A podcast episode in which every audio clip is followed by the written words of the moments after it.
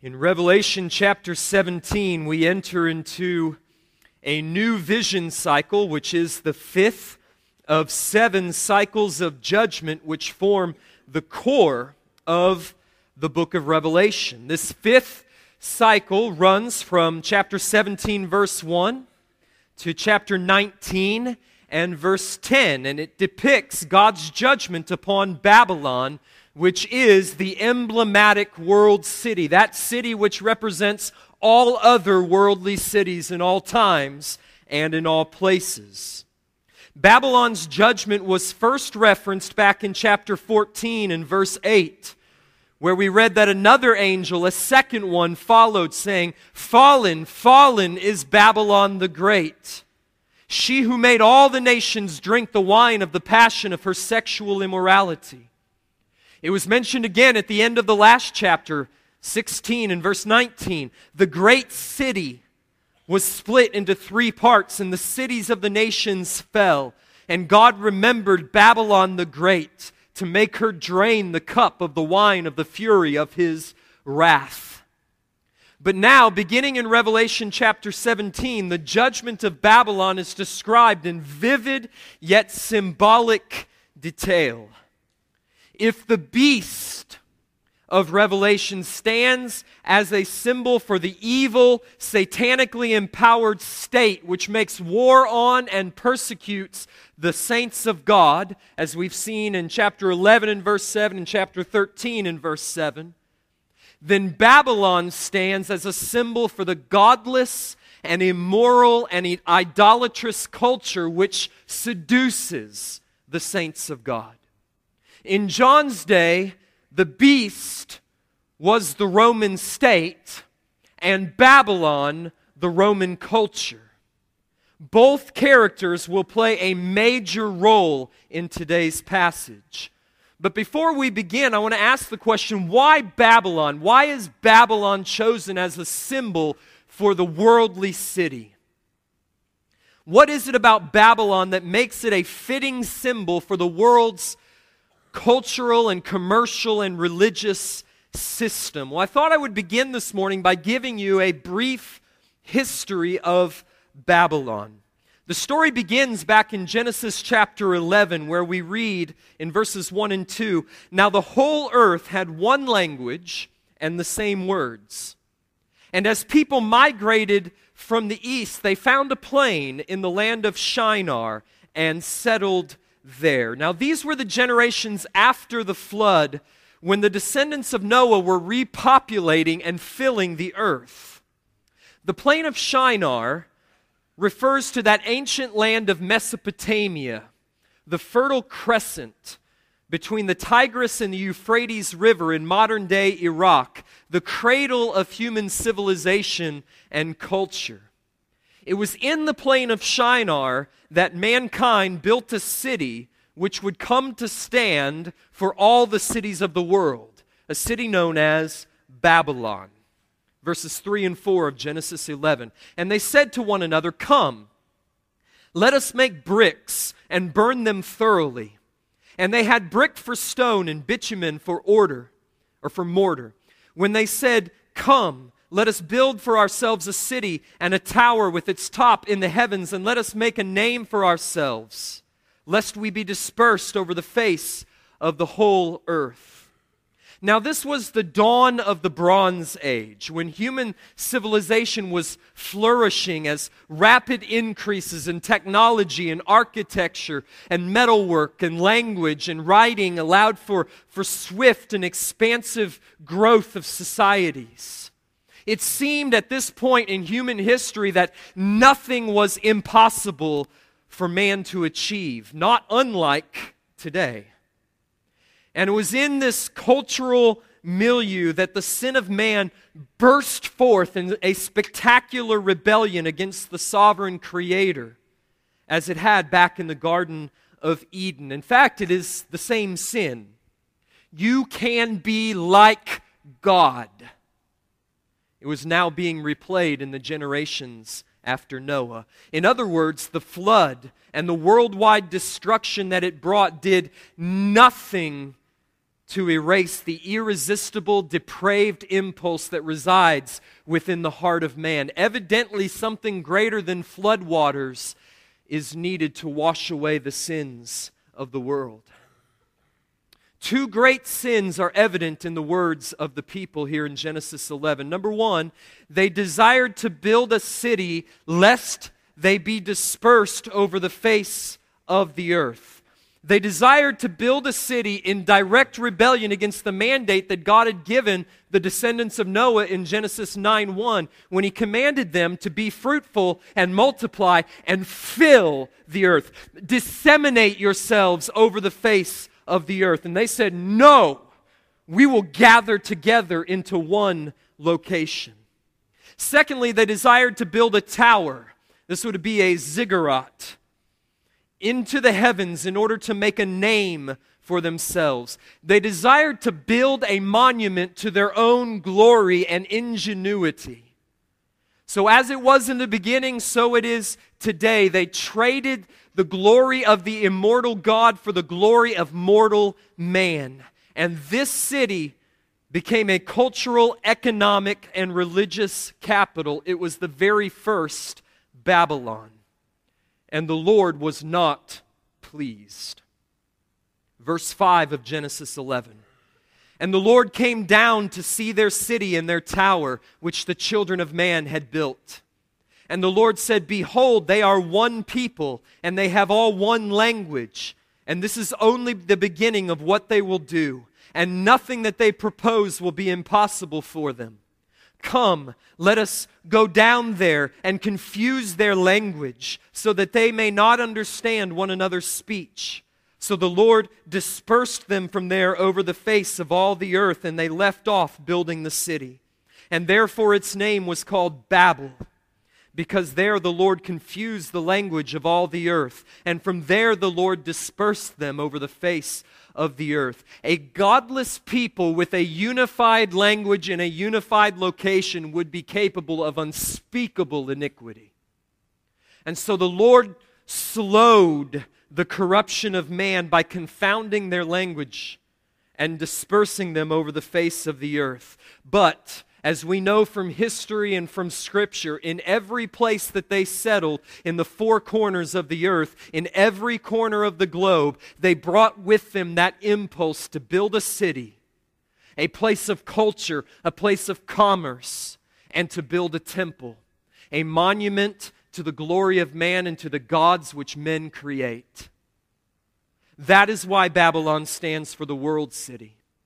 So whether it is literal Babylon, which stood on the very plain of Shinar in the middle of the first millennium BC, or whether it's Egypt or Nineveh, the capital of the Assyrian Empire, or Susa, the seat of the Persian Empire, or Rome, or London, or Beijing, or Washington, D.C., or New York City, wherever you find on this earth a center of civilization and culture and commerce combined with monuments to the glory of man, you find Babylon.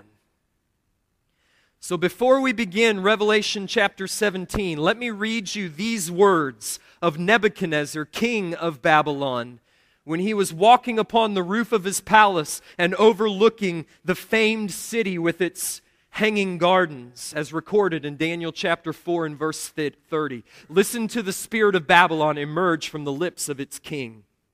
Is not this Babylon the Great, which I myself have built as a royal residence by the might of my power and for the glory of my majesty? That's the spirit of Babylon, and it can be found in every city of the earth. Revelation chapter 17 can be easily divided into three sections. The first, verses 1 to 6, provides a portrait of Babylon the Great, pictured as a tawdry prostitute riding atop a scarlet beast. The second section runs from verses 7 to 14, and it describes the beast on which the prostitute sits. And then, third, verse 15, verses 15 to 18 describes Babylon's destruction, rather surprisingly, at the hands of the beast. We will cover each section in turn and then we'll step back and look at the application which the Lord would have us to see. So we look first at the portrait of Babylon, pictured in Revelation as a great prostitute and standing as a symbol for the godless, immoral, and idolatrous culture which seduces the saints of God. Read with me in verses 1 through 6. Then one of the seven angels who had the seven bowls came and said to me, Come, I will show you the judgment of the great prostitute who is seated on many waters, with whom the kings of the earth have committed sexual immorality, and with the wine of whose sexual immorality the dwellers on earth have become drunk. And he carried me away in the spirit into a wilderness. And I saw a woman sitting on a scarlet beast that was full of blasphemous names and it had seven heads and ten horns. The woman was arrayed in purple and scarlet and adorned with gold and jewels and pearls, holding in her hand a golden cup full of abominations and the impurities of her sexual immorality. And on her forehead was written a name of mystery Babylon the Great, mother of prostitutes and of the earth's abominations.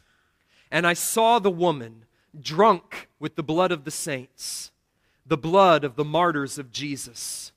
And when I saw her, I marveled greatly. Three items I want to point out from this description of Babylon. The first has to do with a theme that is emerging, and the second and third are of a more practical nature. Why is it, this is the question I want to ask, why is it that Babylon is pictured as a prostitute? Well, it is because John is setting her up as a counterfeit bride. She is a grotesque forgery of the pure and beautiful bride that we will see in a couple of chapters, who is the church. Now, we've already seen this theme of counterfeiting emerging in the book of Revelation, as in chapters 12 and 13, where we saw that the dragon, the beast, and the false prophet were established as a counterfeit trinity. The dragon counterfeiting the Father, the beast counterfeiting the Son, the false prophet counterfeiting the Holy Spirit. Now we find that same thematic element at play. So here's what he's doing. Just as the followers of the Lamb comprise a pure and holy bride, so do the followers of the beast comprise an impure and unholy prostitute. Let me show you what I mean, and I'll show you the, the comparison and contrast that John is setting up in chapter 17 to 21. First, John sees the prostitute in the wilderness, verse 3 of chapter 17. Just as John saw the woman, who is the church, in the wilderness in chapter 12 and verse 6. Second, one of the seven angels who has the seven bowls introduces John to this vision of Babylon by saying this 17 verse 1 Come, I will show you the judgment of the great prostitute who is seated on many waters. Well, when you turn over to chapter 21, you find one of the seven angels who had the seven bowls, possibly the same angel, who introduces John to the glorified church in exactly the same language. 21 and verse 9 Come, I will show you the bride, the wife of the Lamb. The prostitute is said to be Babylon, chapter 17 and verse 18, the great city. Okay, so first she's a prostitute and then she's a city that has dominion over the kings of the earth. Well, you get to chapter 21, you find that the bride of Christ is likewise shown as a city. Chapter 21 and verse 2 and i saw the holy city the new jerusalem coming down out of heaven from god prepared as a bride adorned for her husband. And when the angel tells john that he will show him the bride the wife of the lamb what does he show him?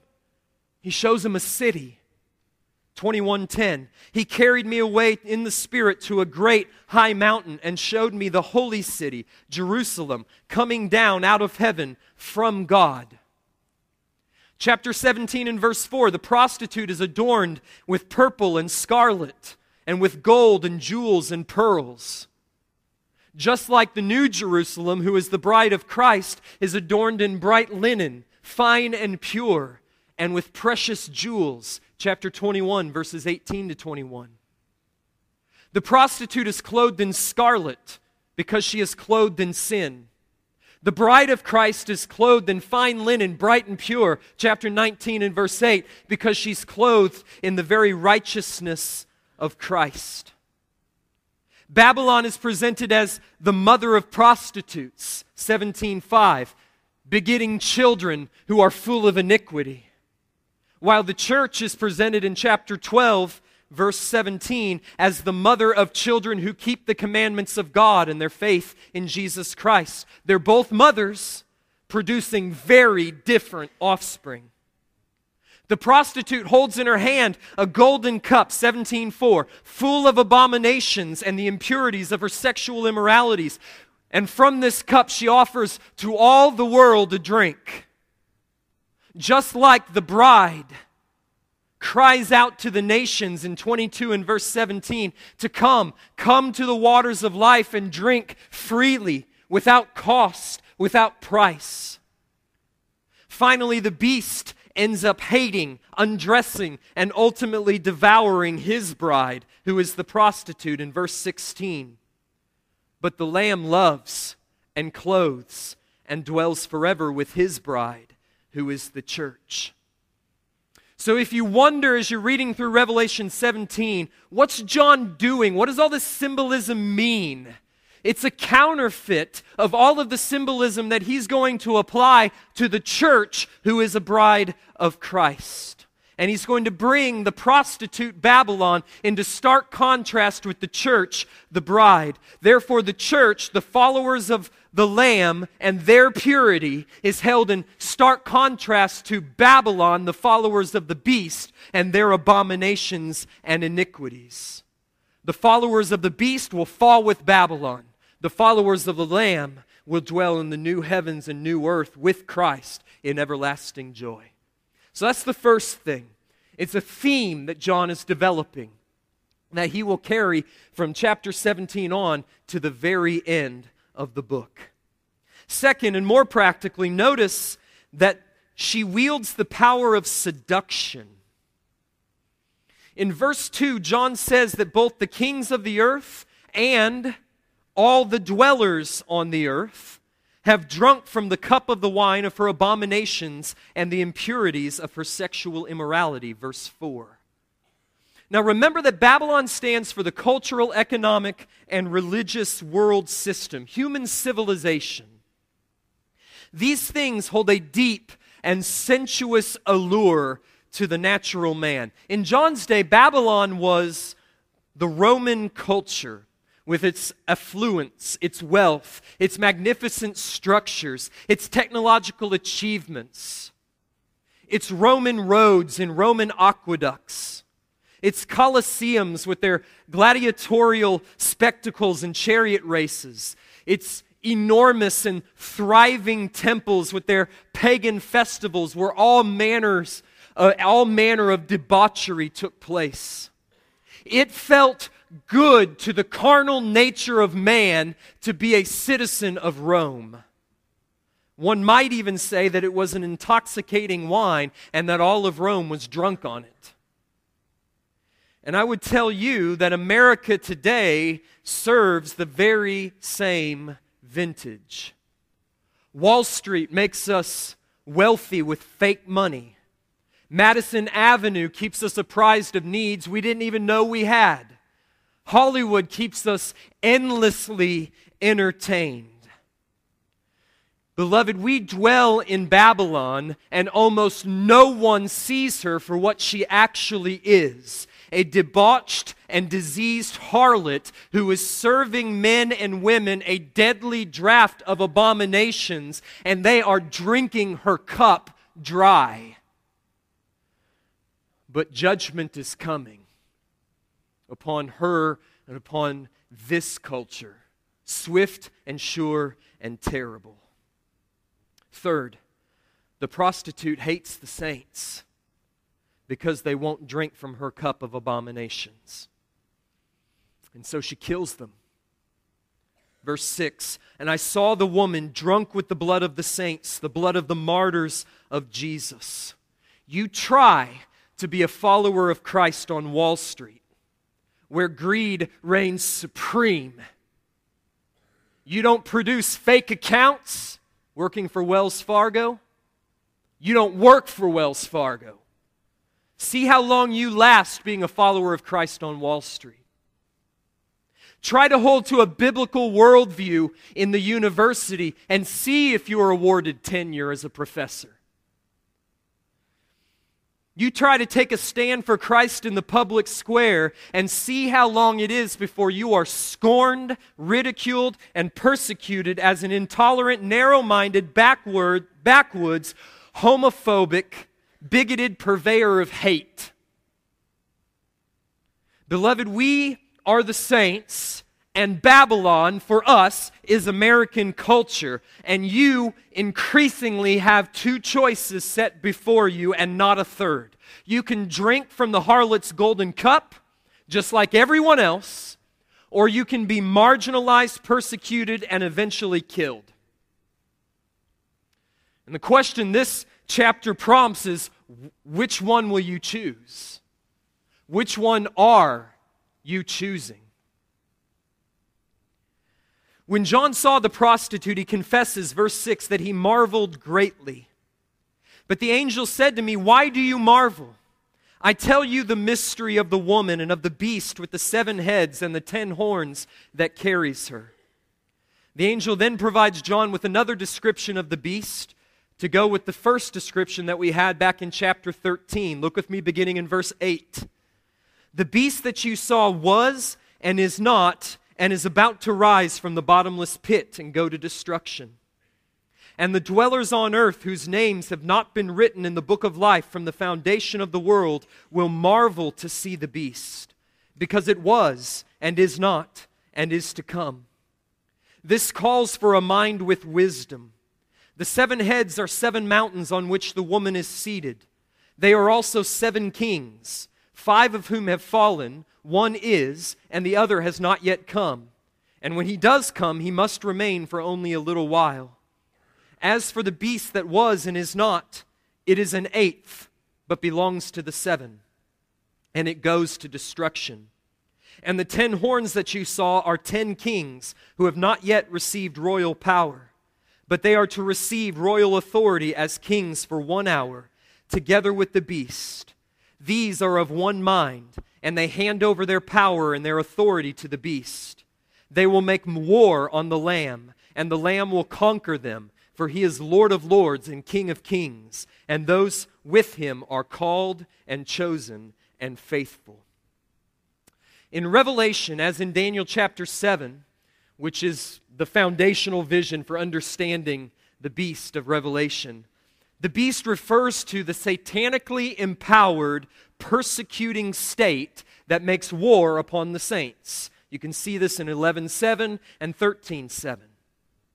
That John initially sees the prostitute riding upon the beast shows that throughout this age the state and the culture will often work in tandem to enslave the people of the world and to kill the people of God.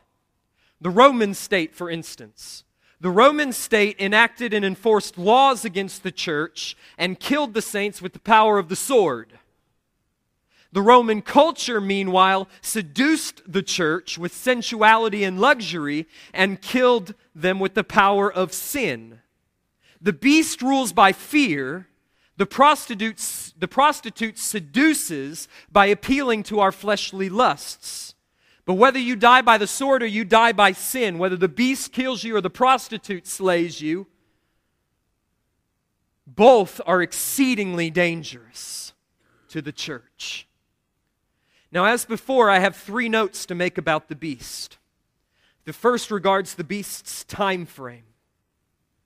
The angel tells John, verse 8, the beast that you saw was and is not and is about to rise from the bottomless pit and go to destruction.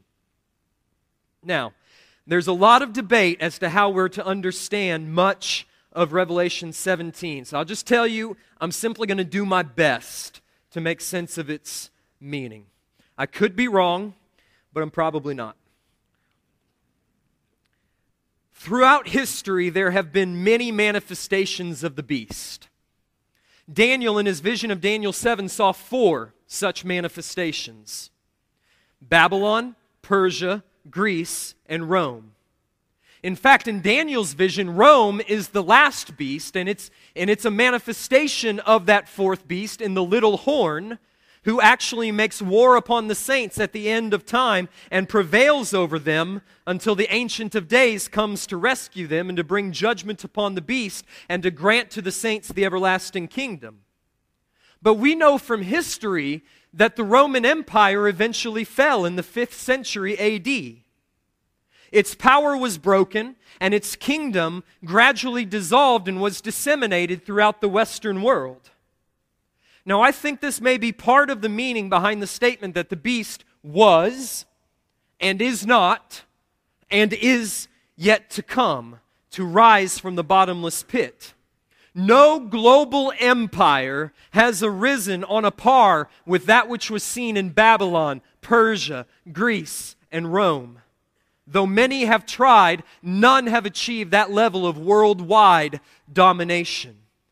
Now, there have always been wicked regimes, one after another, arising over the last 2,000 years, arising to conquer nations and to violently persecute the people of God. And those regimes are indeed manifestations of the beast, but nothing on the scope and scale and size of Rome. So the beast was and is not and is to come. There is coming a day when the beast's war against the Lamb and his followers will, will reach a fever pitch on a global scale.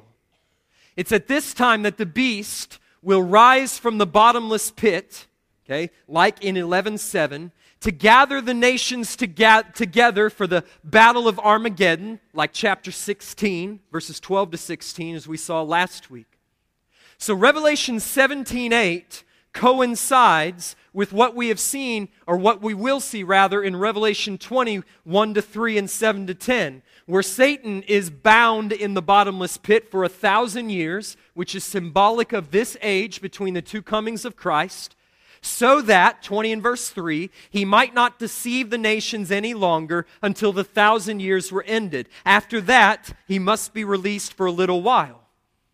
When he is released, we find out in 20 and verse 7 that he indeed gathers the nations, he deceives the nations, gathers them together in this one final war upon the saints. So evidently, Satan also was and is not and is to come. There's a period now. We live in this period in which Satan and his beast is, in a manner of speaking, restrained in their global power to deceive the nations and to draw them together to persecute and to eradicate the church of God. It is during this age that Jesus says the gates of hell, the powers of darkness, Satan, the beast, and the false prophet, they're around. He's prowling around like a roaring lion, seeking whom he may devour, but the gates of hell will not prevail against my militant church and the gospel of this kingdom will be proclaimed to all the earth. That's this age. But at the end of the age, the beast will arise from the bottomless pit with power as never before to gather the nations for this one final attack upon the saints. So I think the time frame of Revelation 17, particularly from verse 8 onward, is primarily future, dealing with the end of the age, which is near. I think the remainder of this section confirms this futuristic bent to Revelation 17. The angel tells John that the seven heads of the beast represent seven mountains on which the woman is seated. I think that's a reference to Rome, which was known as the city of the seven hills, situated on the seven hills. In John's day, Babylon was Rome, which is why she is seated on the seven mountains. But as we have seen, Rome was the final beast of Daniel chapter 7. So it also stands, Babylon, Rome, also stands for all of the manifestations of the beast down to the end of the age. This is why the seven kings or kingdoms, also represented by the seven heads of the beast, 1710, of those seven, five have already come and gone in history. One is now, and one climactic king and kingdom remains to come. John is establishing the time frame. Kingdom after kingdom after kingdom after kingdom. Beast after beast after beast after beast have come. One is now, and one will come at the end of the age to arise with great power and ferocity. Furthermore, and this last one will be also with the beast, who is an eighth one, but also belongs to the seven. And their power will only be granted, it says, for a little while. Furthermore, the angel says that the ten kings or kingdoms who will hand their power and their authority over to the beast will, with the beast, make war on the Lamb at the end of the age, but they have not yet received their royal power. All right, what's going on here? Well, these, these numbers, 7 and 10 are symbolic numbers that occur frequently in Revelation to denote the idea of completion. The idea is all of the nations of the world will hand their authority over to the beast. They will join him in this unified aggression against the saints of God, against the church. They symbolize fullness of power, denoting completion. So the events of Revelation 17 and 18 concern the end of the age, and John sees himself as being on the precipice of that end. Just as every believer for the past 2,000 years, including us, has stood on the precipice of the end of the age, awaiting the imminent return of Christ. Second, dealing with the beast's power. What is clear from this passage is that at the end of the age, when the beast rises again from the bottomless pit, the power that he will wield will be immense and global. The ten horns symbolize ten kings, verses 12 and 13, who are to receive authority for one hour. That's the little while, the very end of the age, together with the beast. These are of one mind, and they hand over their power and their authority to the beast. This is how, as we saw last week, all the nations of the world will turn in unison upon the church and will make war upon the saints of God. Now, this isn't to assert that there will be some kind of one world government at the very end, though there very well may be, but rather that the satanic spirit that empowers and arises within these governments of the world will be united in their opposition and hostility toward the saints. But not only will the beast have the governments of the nation under his sway, he'll also have the citizens of those governments, the people. Verse 8 And the dwellers on earth, whose names have not been written in the book of life from the foundation of the world, will marvel to see the beast, because it was and is not and is to come. They will marvel at the beast's power. Third, as to the beast's demise, chapter 17 assures us that the beast and his global alliance will not succeed in destroying the Lamb or his church. The true saints, that is, everyone whose name is written in the book of life, will remain faithful unto death. How? The answer is there in verse 14. They are the called, they are the chosen, and they are the faithful. The electing grace of God assures their faithfulness. Their names were written in the book of life from before the foundations of the world. The blood of the Lamb secures their faithfulness. The book is called the Book of Life of the Lamb that was slain, meaning that Christ died to redeem infallibly redeem everyone whose name was written in the book from the foundations of the world. And the Holy Spirit guarantees their faithfulness.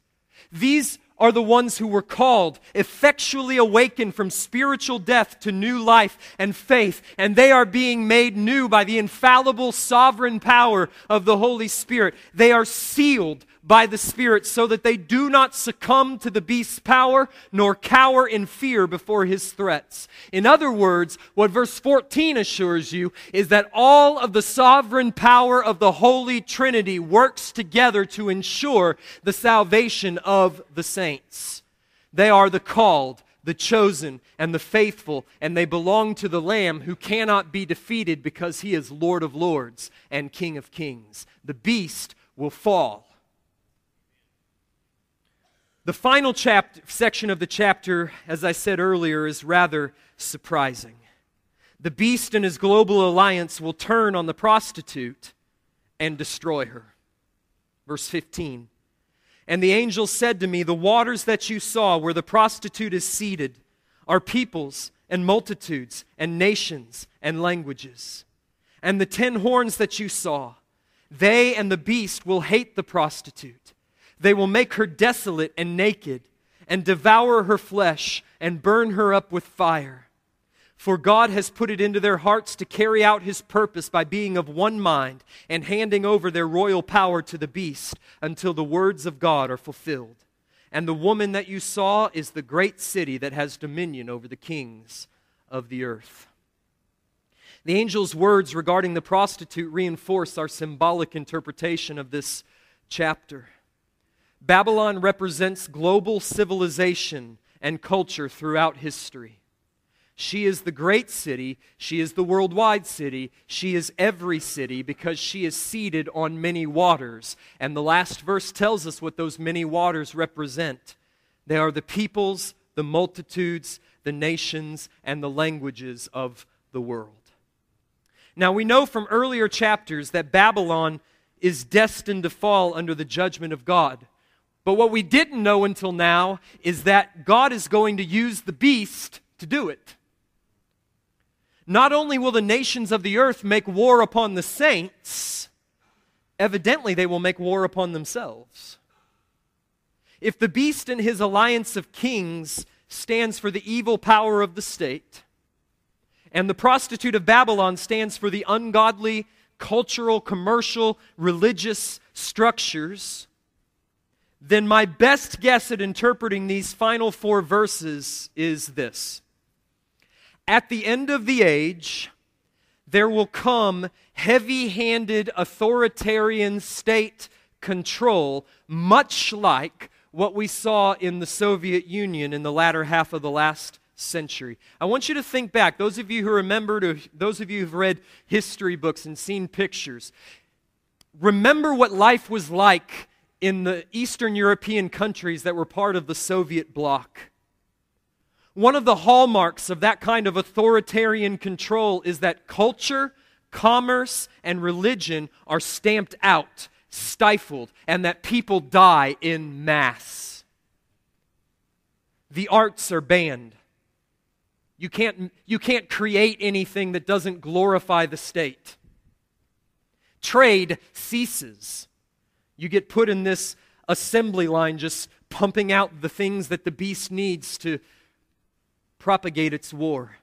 And religion, even false religion, is stamped out. You begin to worship the, sa- the state, you begin to worship the beast. Babylon will fall at the hands of the beast.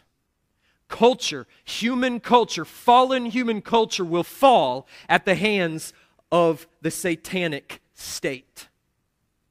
The beast will make her desolate and naked and devour her flesh and burn her up with fire. And this will be God's judgment upon all her abominations and immoralities and idolatries. What's the application? What do we take home? Well, I am going to suggest two one from this chapter and one from the next. First, in verse 9, the angel tells John this calls for a mind with wisdom. This vision and interpretation given by the angel to John and by John to us, the church, is given that we might consider it and have wisdom to discern its meaning. It was given that we might recognize Babylon for what she is a dangerous and deceptive harlot. I want you to listen to me. We hear a lot about redeeming culture and a lot of talk, especially in the church, even in the church, about the value of all of these different cultures. And, and there is a lot to commend about human culture, architecture and the arts, and human commerce, industry and trade. Our capacity, mankind's capacity to produce art and beauty and trade and wealth is part of what it means to be made in the image of God. But all too often, our fallen human nature has used that same capacity to produce abominations that feed into our greed and our depraved passions. There is a difference between beauty and blasphemy. There is a difference between art, which stirs the emotions and stimulates the mind, and the kind of crass entertainment that often passes for art, which is little more than an outlet for our base passions and lusts. There's a difference between beauty and pornography. There's a difference between creating jobs through industry and building bigger barns to hold all of our stuff while most of the world starves around us. There is a difference between reflecting the glory of God in what we make and building monuments to the glory of man. And the mind of wisdom knows the difference. And that's what Revelation 17 calls you to. Find where Babylon is and recognize her. Second, verse 4 of chapter 18, we find a voice from heaven saying this Come out from her, my people, lest you take part in her sins, lest you share in her plagues. For her sins are heaped as high as heaven, and God has remembered her iniquities. That is the call of the sovereign God to you, the saints, this morning. That's your application.